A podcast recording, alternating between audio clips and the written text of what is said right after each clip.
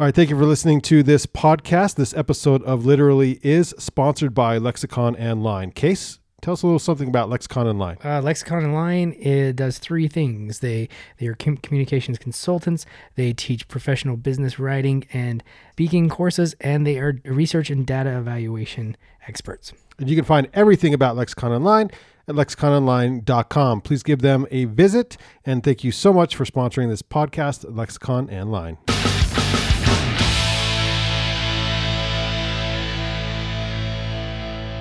This is who I am now a headless woman, a four legged woman, an inside talker for the Bed of Nails Act, sitting on the strong man as he lies on the nails, an inside talker for the Contortionist Act.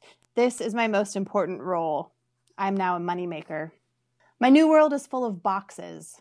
The boxes I put my head inside, the semis container we live inside, I run between acts as the show cycles through from first act to last act every 30 minutes, the same pattern of movement between my four acts, so that already by noon on opening day of being an inside performer, I could have shown up where and when I was needed almost automatically, my feet moving by themselves.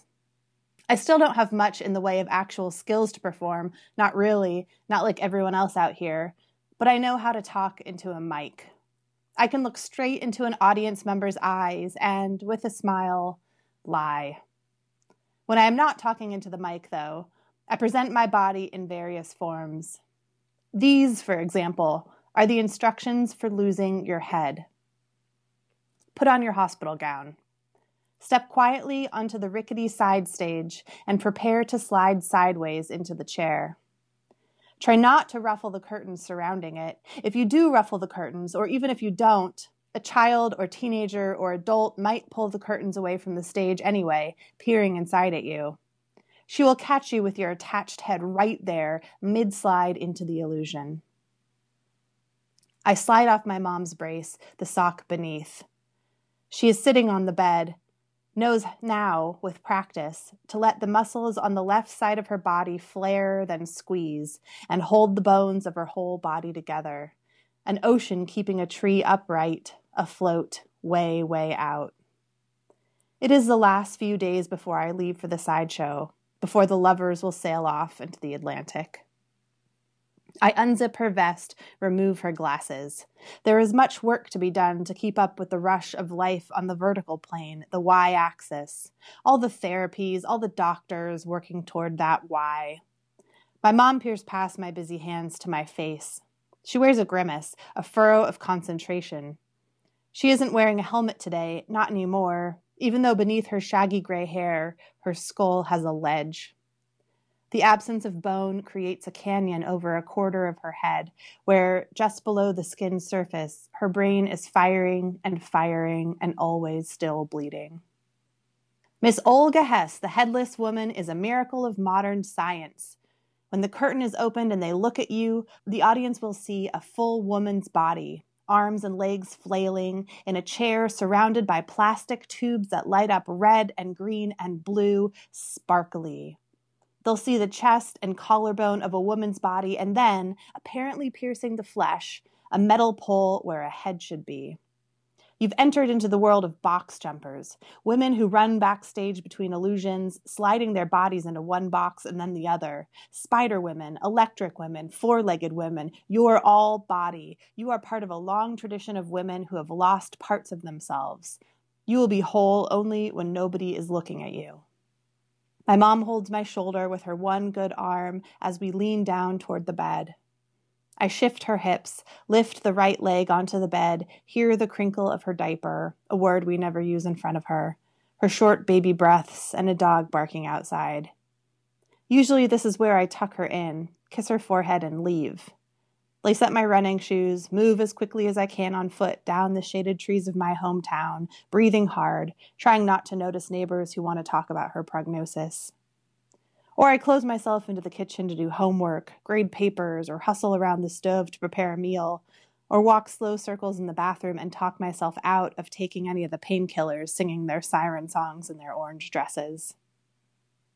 If someone is holding the curtain open who should not be holding the curtain open, politely ask her to close the curtain. Change your tone as the day wears on and you become more tired, as the fair goes on. Use the loudest mean whisper you can. Say, shut the curtain. Then use only your arm when you see a peeker, a fast, wide swipe across the air in front of you toward their body, a warning. And then, as you are into hour 14 of performing, month four of being on the road, say nothing at all. Kick hard and fast toward the body of the person staring at you. Try to avoid contact, but don't worry if you don't succeed. As you slide into the chair sideways, your body tipping low and back, there's a moment of vulnerability where you cannot yank the curtain shut or make contact because you're lying too far back. To get flat is dangerous. Instead of leaving, I lie down. I am tired. I hold open the covers and slide in beside her. Why this time? She turns to me, takes that one good hand, and places it on my cheek. It is warm and dry and gentle. We've left the vertical plane where I hold her up and wipe her crack. We are horizontal people now, and somehow that shift has reorganized the nature of how and who we once were to each other. Her hand is on my cheek, my hair, is the move a mother makes to her child. She slides her fingers along my neck, runs them very softly through my hair. It has been too many years since I have felt this much tenderness, and I don't have a place for it anymore. That's the awful price of coping. The metal post, as big around as a flagpole, sticks down a foot from the wooden box you need to slide your head inside once you sit in the chair. Crane your neck around the pole. Do not hit your head or you'll make a noise. Scooch back against the chair and straighten your spine and stretch your neck all the way up inside the wooden box, mirrored on the outside, tight and hot on the inside. Drape the blanket across your lap to look like what a sick person should look like, and arch your back. Sit straight so the metal pole presses its angled tip against your breastbone into the freckled hollow between and just above your breasts. Press it hard enough so that this spot will, for the next three months, be a little bruised in service of the illusion. Hunch your shoulders forward to cover any space behind the box, and ready your arms to grasp out wild and blind once the curtain is pulled. Never reach your hands higher than your shoulders. Never try to touch your own headless head, or your hands may shine back in the mirror to the audience. And then what miracle will they believe in? Instead, spread your fingers wide and keep them low, parallel to the dirt, reaching for the earth, shaking and alive, very alive, trapped in this headless body, escaping into the greatness of your own illusion. We are two soft horizontal bodies breathing. Other mothers and other daughters in the world and in time lie side by side and pass on the secrets of the universe. My mother's waved, soft gray hair falls across the missing chunks of her head. Does she think about what's gone or what remains? I want to reach my hand out and trace the edges of her missing skull, but I'm paralyzed. No, she is paralyzed. Half of her is struck still. With the other half, she's running her fingers through my hair. Tears are pouring out the corners of my eyes, and my hands are moving up to catch them because we've been warned by all the specialty doctors that we may not cry in front of her, may not show her our sorrow for fear of killing her hope. Hope there is not a yellow jacket stuck inside the small wooden box your head must stay in for the duration of the act. Hope it is not 107 degrees, and hope you don't faint with your face in the heat box, your body under extra blankets and costumes. Hope you'll be able to regain your head after the curtain closes and you slide sideways out of the box. Hope you won't have to kick any strangers on the way out. Hope your shoes are where you left them and haven't fallen behind the stage. Hope your makeup hasn't melted completely off. Hope you're suffering enough to begin to understand the suffering of others. When you move between the worlds of head and no head, know that you must move parallel to the earth. You must change your plane, reinvent your orientation until in front of you is sky and below you is the black earth. And that is your passageway, sister, mother, box jumper. You are your own door into a world of a different kind. You X axis, you flattened miracle.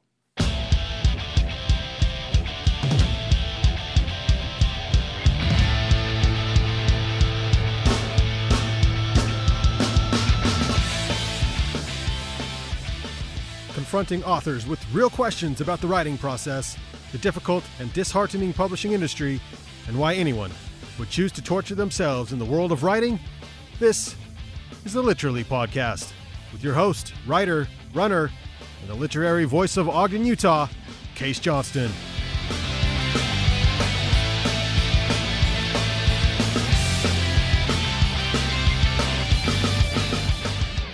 Exposing literature, the authors, the business, the process. The Literally Podcast.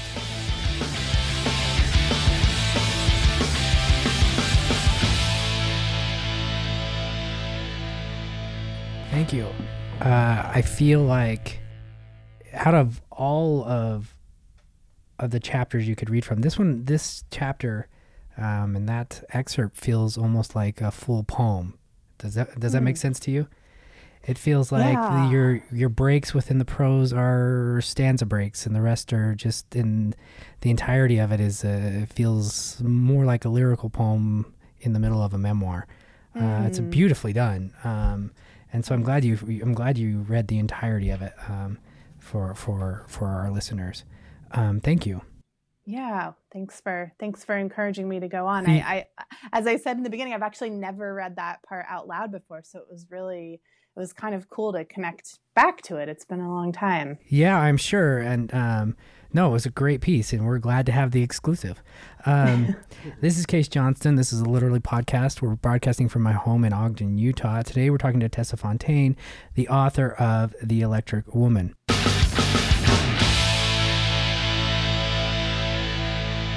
Tessa Fontaine is the author of The Electric Woman, a memoir in death defying acts, a New York Times editor's pick, a Barnes & Noble Discover Great New Writers pick, an Amazon Editor's Best of the Month featured debut, and Amazon Best Books of 2018, and more.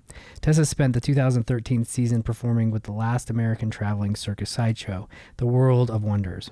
Essays about the slide the sideshow won the 2016 AW, AWP Intro Award in Nonfiction and have appeared in The Rumpus, Hayden's Ferry Review, Autry, and elsewhere. Other work can be found in Glamour, The Believer, Lit Hub, FSG's Works in Progress, Grave Nonfiction, The Normal School, The Seneca Review, Diagram, New Orleans Review, Pank, and Brevity. Raised outside San Francisco, Tessa got her MFA from the University of Alabama and is currently a doctoral student in creative writing at the University of Utah. She's received awards and fellowships from the from Virginia Center for the Creative Arts, the Taft Nicholson Center, Writing by Writers, Squaw Valley Community of Writers, and taught for the New York Times Summer Journeys, as well as founding a Salt Lake City Writers in the Schools program. She current lives in currently lives in South Carolina with her fella and a pup. Around the country, she has performed her one woman her one woman plays in theaters ranging from New York to San Francisco. The scar on her cheek from a 2 a.m. whip act is slowly fading, um, which is sad. Uh, we want those to stay around. That's a story I forever. Um, and what she and going back to the reading, what Tessa just read, I think it's a not only is it so poetic, and I'm glad that she finished it out because it was it would seem like a poem that was unfinished. Um, I think it's a great glimpse into the memoir itself that is um, a mix of this journey that uh, Tessa went on with the slideshow as well as the journey she went on um, with losing her mom. Um, if you haven't picked up the book, you should. I um, read it three months ago and have been waiting to talk to Tessa f- uh, that long, and so I'm so glad that uh, we can talk to her today. So my first question is, looking at at this at this journey, can you give us, or the, for those of us who haven't, for those who haven't read the book, a glimpse into where it all began? Yeah, sure, absolutely. And um, thanks again so much for having me on here. Um, yeah, so the the sideshow journey kind of began um, when I was actually going to school. I was getting an MFA at the University of Alabama, and um, and I learned that there was this one town in Florida where um, sideshow performers went to retire and and would go live in the off season and um, and I learned that it was like the only town that had a postal counter designed for little people and that the town had changed its legislation to allow for like people to have elephants and tigers in their yard and knife throwing and um, and so I just kind of started learning these facts about this town that made it seem very much outside of what seemed real. It sort of had this mythology about it. And so I went down there and um, started just kind of snooping around and calling strangers and sort of pretending I was a journalist, which I was not and am not. But uh, turns out if you just say you are, people just let you kind of do whatever you want. Yeah. great, great tip. Um, and um, and so yeah, eventually just kind of met the the owners of this sideshow, and it's it's the only sideshow, the only traditional sideshow that still operates in America. It's been going on for for years and years, and um, and they let me, you know, see the show and ask them a bunch of questions, and I just um, I kind of just became like a barnacle to them. Like I just kept hanging around and wanting to ask more questions, and um, and so finally the boss was just like, uh, if you want to understand what all this is about, why don't you just join us for a season? Um, and so I said yes. And I think if this had happened at a different point in my life, I absolutely would have said no. Mhm. Um, it, I think it was very much had to do with, um, you know, my mom had had this massive stroke a few years before, and then, kind of more than that, um, she had just gotten out of the hospital not very long before. Um, my stepdad decided to take her on this journey around the world. They had always wanted to go to Italy and um, had never been able to swing it financially or anything. And so, um, or just because life was always too busy. And so he decided, like, screw it. We're just going to go for it. And, you know, she's probably going to die soon. So we might as well go die somewhere beautiful. Mhm. Um, and so, you know, it's a lovely romantic idea. Like, if strangers are coming up with it, but it's really horrifying to have your family decide that. Um, Right. Right. Right. And so, yeah, it felt like, um, you know, this kind of invitation to quite literally run away with a circus sideshow Mhm. kind of presented itself. And it sort of felt like the only possibility. And then you went. And then I went. Yeah. Yeah, and then I went. Right. um, and it, it and it paints a, a, a different picture than the um, the world's greatest showman with the you know with the huge. I mean, I mean, and, and I love it about it. It's gritty. I mean, this is it's a so gritty. this is such a yeah. gritty a gritty book all the way through, and I mean gritty in in such a positive way, you know, in a positive, authentic, uh, in a positive, authentic way. Um, it's and it's delivered, and it shows that grittiness throughout throughout the book. Um, Oh, I appreciate Well, and- yeah. yeah sorry go no go Oh no, it's it's funny that you bring up um, the Greatest Showman because so I actually saw that pretty recently, and I feel like I mean we definitely have kind of a romanticized idea about the circus in general, um, culturally, and and particularly about P.T. Barnum, who is really at the center of that movie as him being kind of like this, um, you know, this like you know sort of businessman, but also sort of this inventor of the showman who treated all people equally. And um, and I mean, it's just basically like a Disney version of Right. the Little Mermaid, right? When we know the tale of the Little Mermaid is Mhm. actually pretty horrifying or something. really So- dark yeah really dark, yeah. Mhm. And I and I think the same is is definitely true for what life in in the circus and sideshow is like, for sure. yeah um i uh i had emailed tessa earlier when i was reading the book about one one chapter in particular and that was uh chapter four the dragon. And i and i was just in the middle of the book when i read that and then i finished the book and that chapter still still stuck with me um toward the very end because it's a it's, it's it was a harsh it was a harsh chapter but beautifully written um that was heartbreaking but beautiful at the same time and um good memoirists obviously uh do that do that really really well. And it's it's a chapter about how you know falling out between a daughter and a mom um, and of course a daughter who looks back later on in life and sees sees herself in that scene and wishes uh, wishes she were she played that scene differently.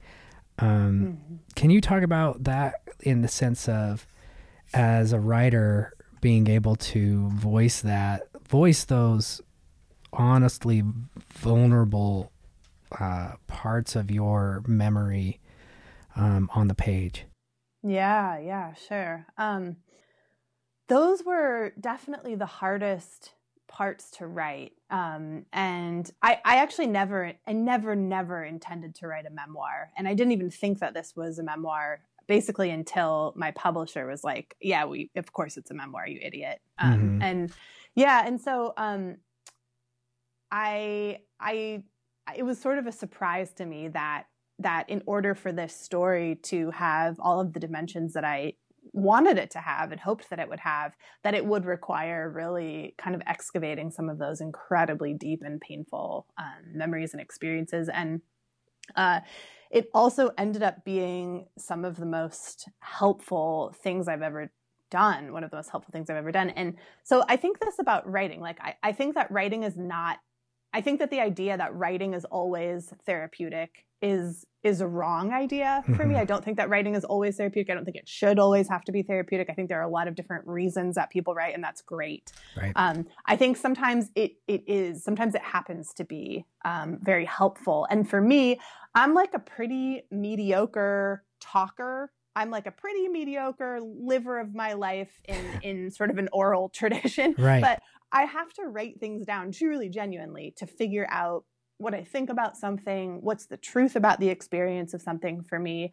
Um, and so, in some ways, actually writing out a bunch of these early experiences with my mom, it was kind of the first time I was confronting them in a really deep way um, that, you know, was both really, really difficult, but also totally necessary for me to kind of let go of a little bit of that stuff. And and I think really this is one of the wonderful things that writing in general can do for us, which is that um, you know, anytime you're writing, you are in some way, you know, usually you're trying to create a version of a, of a rounded character. Right. And, and so that means that you're writing someone, you know, with their good parts and also their flaws and um, i found this i found this happening when i was when i was writing this book which is i would write about i would write you know a moment with someone and i and i would read it and think like oh man i really kind of like paint that person you know like in not a very nice way and mm-hmm. and that would that would force me to kind of reinvestigate what why I thought that way about them or what my culpability was in that moment or it just like it caused me to have to reevaluate and figure out you know like try to think about things from their point of view or what was right. going on in their life at that moment. And so I think the same thing happened with my mom, where writing all this out made me have to think about her as a whole person instead of as like the the kind of young kid that was wounded um, and and so it had made me also kind of have to own up to a lot of of stuff that I regretted so um, it was really hard and totally necessary I guess in in short No, yeah, that's that's. Um, did you find yourself going back and revising when you when you looked like like if you read it the first time and you you saw this person that you're like, oh, I kind of painted them kind of shitty. Um, you know, did you find yourself going back and revising and uh, within that deeper look, uh, expanding the prose or or or giving more of uh, giving more of your faults to balance it out? Yeah, I did a little bit. Um, I mean, certainly, I I I think actually in some ways almost the opposite happened to be mm-hmm. honest. And that is um I really like front loaded this pretty heavy with a lot of my faults. Right. Kind of like hear all of the really bad things about me. And and then I would make these um kind of like vague allusions to painful things that had happened like with my mom or something. And so my editor would get to those moments and be like what are you talking about? Right. What, right. What, what is this like poetic, lyric, totally sure. incomprehensible yeah. line where you're yeah. like referencing the years of sorrow and and so um it was so helpful to have an outside person kind oh. of be like what what you know what what what are you actually trying to get at here and, and what do you mean and so um it it that is i think one of the things that made me kind of have to go through the specifics of it and then and in some ways like kind of writing out some of these moments um made them less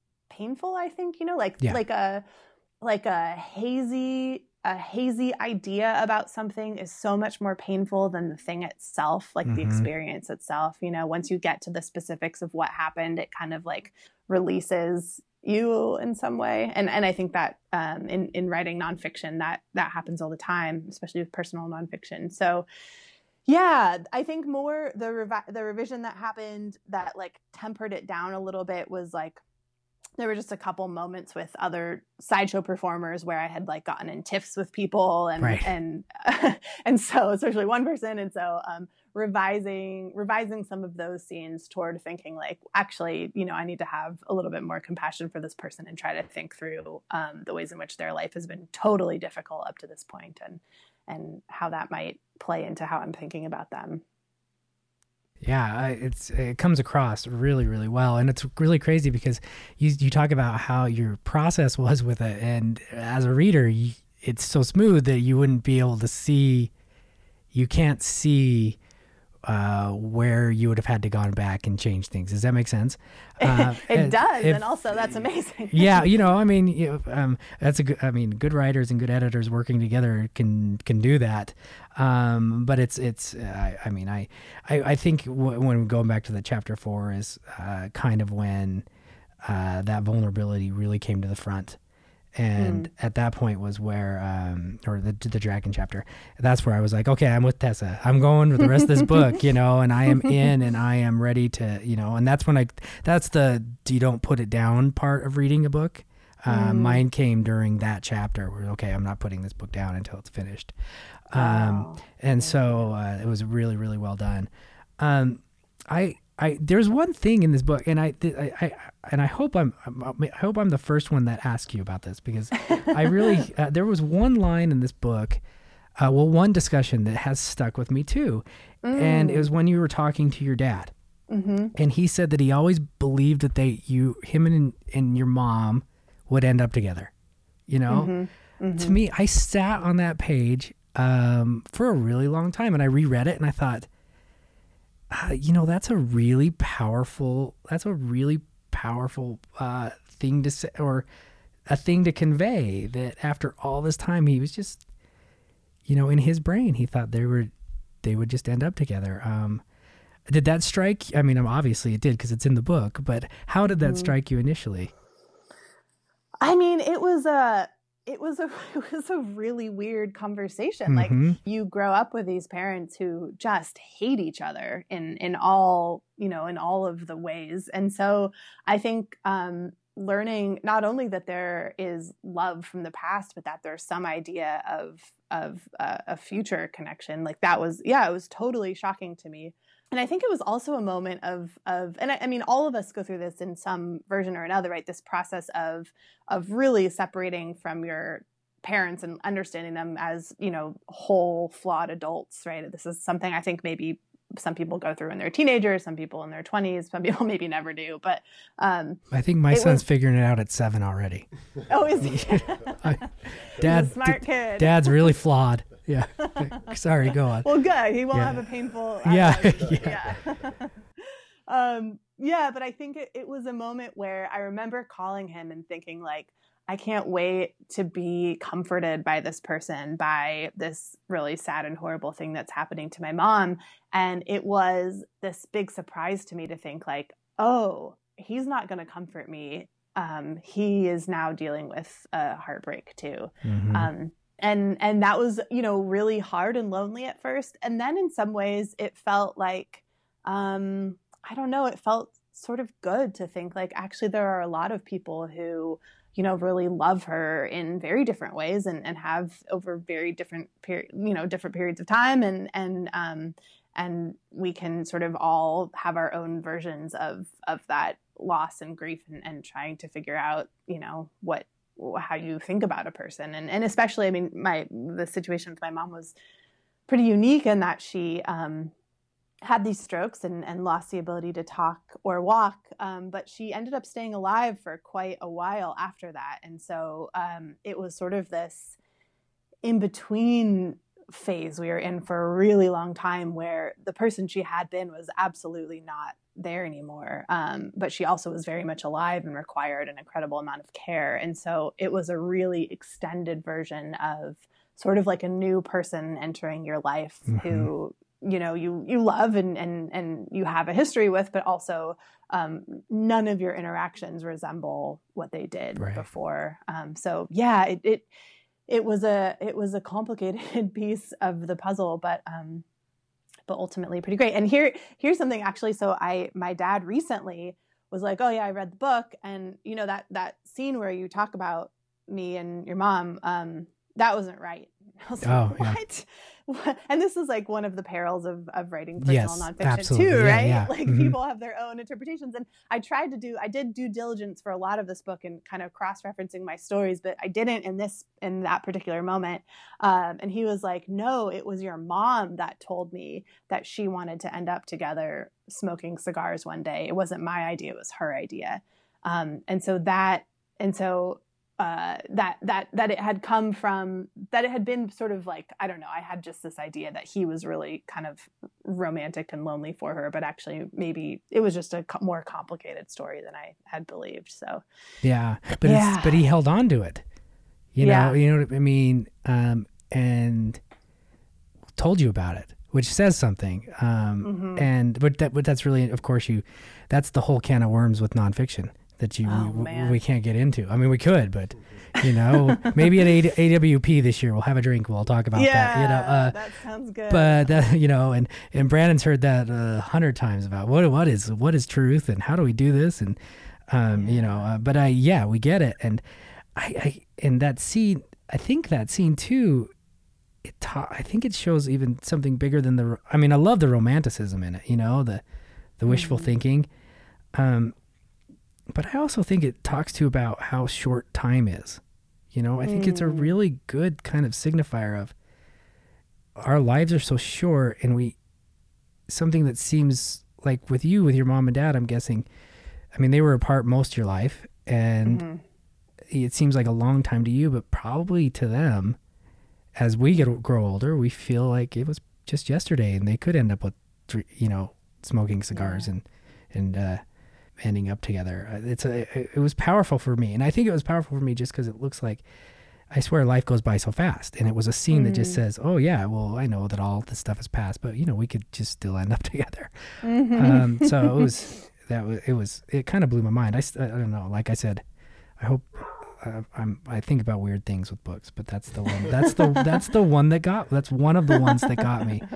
Um, oh, I'm very glad to know that. Yeah. and, you are indeed the only person that's that I, out. I tell you, I sat on that page for for well because it's so uh, it's so real, and I could I was in, at that point, like I said, I was with you, and I was imagining just like I can't, I don't know how I'd feel if if I were her.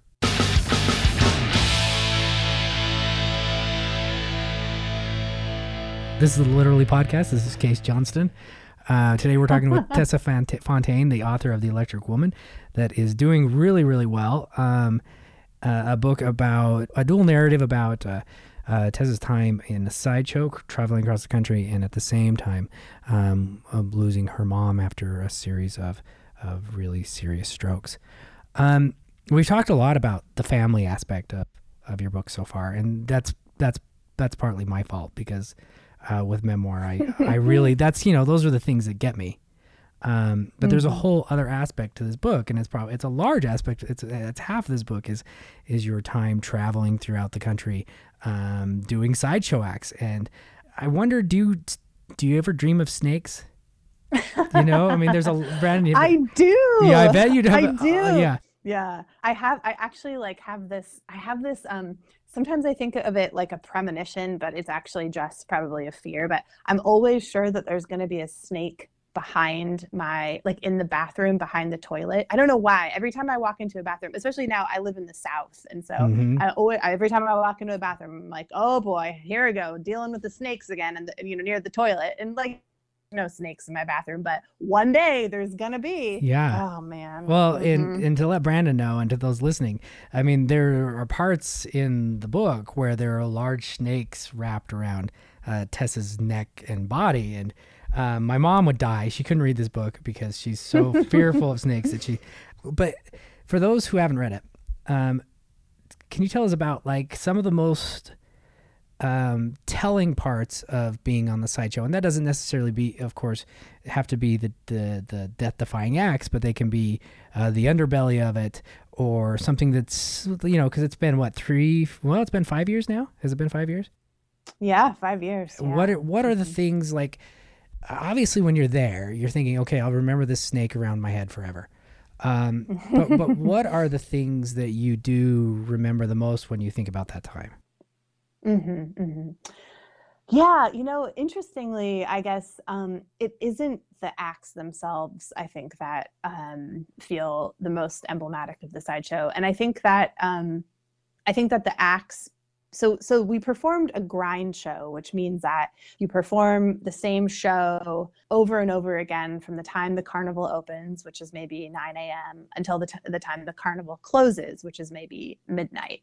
So you're performing you know maybe 15 hours a day act to act back to back without taking any breaks. Um, and so it becomes in some ways like both it's both really dangerous what you're doing like you're swallowing swords and eating mm-hmm. fire and you have snakes around your body or throwing knives right. sitting on an electric chair but it's also like totally boring because you know you're you're doing each of those things you know 30 40 50 times a day maybe more um, and so it's it's a really bizarre mix of of i think like ha- at totally spacing out, not paying attention to what you're doing, and also knowing that at any moment you could kill yourself very easily. Right. Yeah. Um, yeah. And so I think about that, about the monotony of it. Um, but I think the thing that really kind of when I I don't know when I think about my time there, the thing that was actually the hardest, it was not those acts. Those acts became yeah, just very second nature, but we all lived, all of us performers lived in the back of a semi truck, like in the container of a semi truck together. Um, we didn't have, uh, you know, rooms with doors. We didn't have, there was no plumbing, you know, no water or bathrooms or anything. And we were just in a super contained space that was open to the elements because the, the sides of it were open for uh, one side folded down into our stage. Um, and the back end was usually open as well. And so um, I mean, I've never just been so physically close to a right. group of people yeah. all the time. And that part was probably the hardest, um, mm-hmm. um, not having any privacy or any moment to like just be alone for a second. Or, you know, if you, if you even wanted to, you know, talk to someone on the phone like way late at night once the fair was over, you know, and you would have to walk way down somewhere into Carneyland to try to, you know, have a moment of privacy or whatever. So I think just the, the what it was like to just be in the constraints of that world. That's what i think about still. Like days when i wake up and i'm grumpy but i'm like oh but i could walk into my kitchen yeah. and cook some eggs yeah. and close the door. Right. like, this is living large. Yeah. yeah. There's nobody mm-hmm. you know passed out right next to me snoring and right. gross. Yeah, and and the book does that so well. I mean, there are a few chapters that are the day in the life chapters. I think the one when you're talking to your brother mm-hmm. when he, you know, you're like, he's like, "How's your day?" And you're like, "I could tell him all these things." Um, but I'm going to mm-hmm. tell him mm-hmm. it's just fine, you know, because it's it was a really nice chapter that went through the the monot not only the monotony of the day or how it can become monotonous, but the the the continued movement of the day that you're up early, you're mm-hmm. moving this, you're um, and so those who are interested, I mean, they, it's a great view into what it's like to be on the road with people um, and doing these things and the type of people that choose to do these things. Um, mm-hmm. And uh, it was mm-hmm. it was enlightening and fun, and um, it's a book that I suggest that that everybody everybody pick up. Um, I really do. And so, looking at that that day to day stuff, was there any time where you felt like you know I just I'm just gonna I'm just gonna go? I'm just done. Every day. Okay. every day. Right, yeah, yeah. Yeah.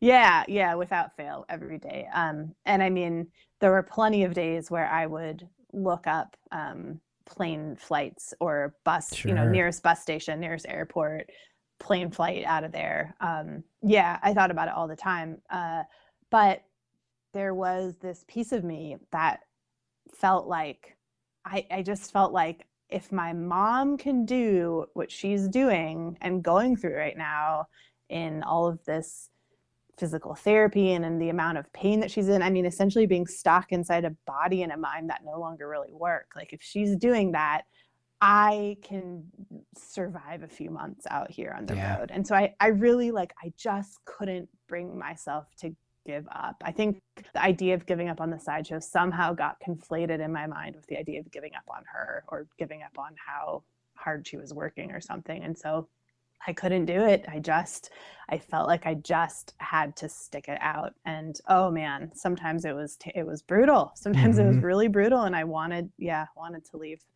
pretty badly. Um, but ultimately, I mean, I think that I I think it would have been one of those things I also would have regretted Yeah. For forever had I not had I not stuck it out. Yeah.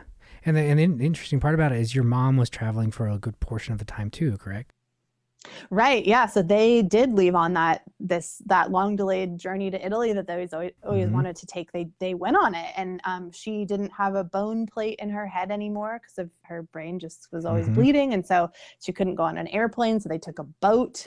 They took a train from California to New York, and then a boat from New York over to Italy, and and they were yeah they were traveling the same time that I was on the road um, and and so I didn't actually get to talk to them very much because they were you know in the middle of the ocean or or Mhm. too busy like uh, cruising the streets of Rome, and so um, that was also a really kind of strange experience to have to let go a little bit of the amount of kind of obsessive um, just checking in I had been doing um, for so long and and um, just kind of knowing like you know there's there's this chance that they were very honest about that they're not going to come back and and Mhm. somehow I have to sort of like find some semblance of peace with that um, you know which I don't know that I ever totally did but I sure sure tried or at least was too busy um, you know too busy eating fire to, Right, to get right, to spend a lot of time thinking about Mhm. yeah right Yeah, it's it's a telling book about both of these things. It's there there there are two journeys going on, and um,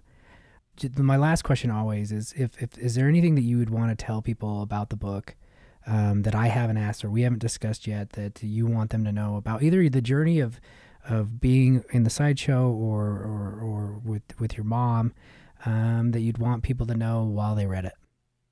Um, I don't know exactly about Mm-hmm. While they read it, but I think I think one thing that um, you know, I I sort of found to be incredibly true, and it's something that I try to think about a lot because I think it still is something that I need to be reminded of all the time. Um, like I, I I go to these events, you know, I'll, I go to a book reading or a literary festival or something, and I encounter people who have read the book, which is so wonderful, and they're like, "Oh, you must not be afraid of anything."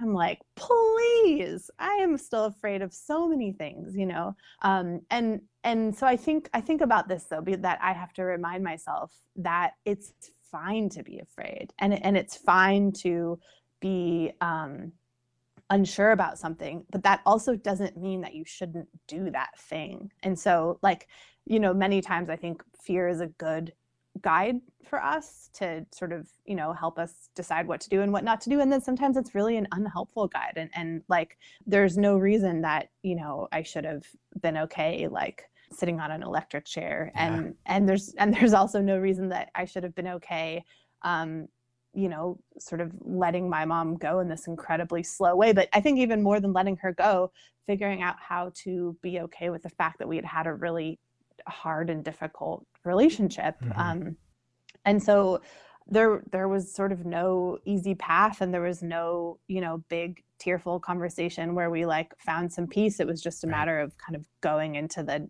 into the nastiness and being afraid of it and having it be painful and and then that was just what it was um, so I don't know. I guess for I would be you know delighted for anyone to read it, and and I and I just I I know that everybody has a version of this in their life, um, a thing that they are, or many things that they are afraid of and that are painful, and that and that in some ways, you know, you just know that it's still a thing you have to do, and so um, I I hear you and I see you, and and um, and we we all sort of just have to walk through that fire. I think. Yeah, absolutely. Um, I think that's a great way to to end this. Um, thank you so much. It's been Oh, thank you so for- nice to talk to you finally, and I'm I've been really excited about it. So I'm and I've just been kind of excited to talk about the book, and I'm um, I want to thank you again for joining us. Yeah, thank you, Case. I really appreciate being on here and your thoughtful questions, and um, and I'm glad that that it worked out. It's great to get to talk to you. This is Case Johnson. This is Literally Podcast. We've just spoken with uh, Tessa Fontaine, the author of The Electric Woman. Um, you can get it uh, anywhere, but I prefer you order it through your local independent bookstore. Um, ours is booked on 25th, and uh, I hope that you'll pick it up and check it out.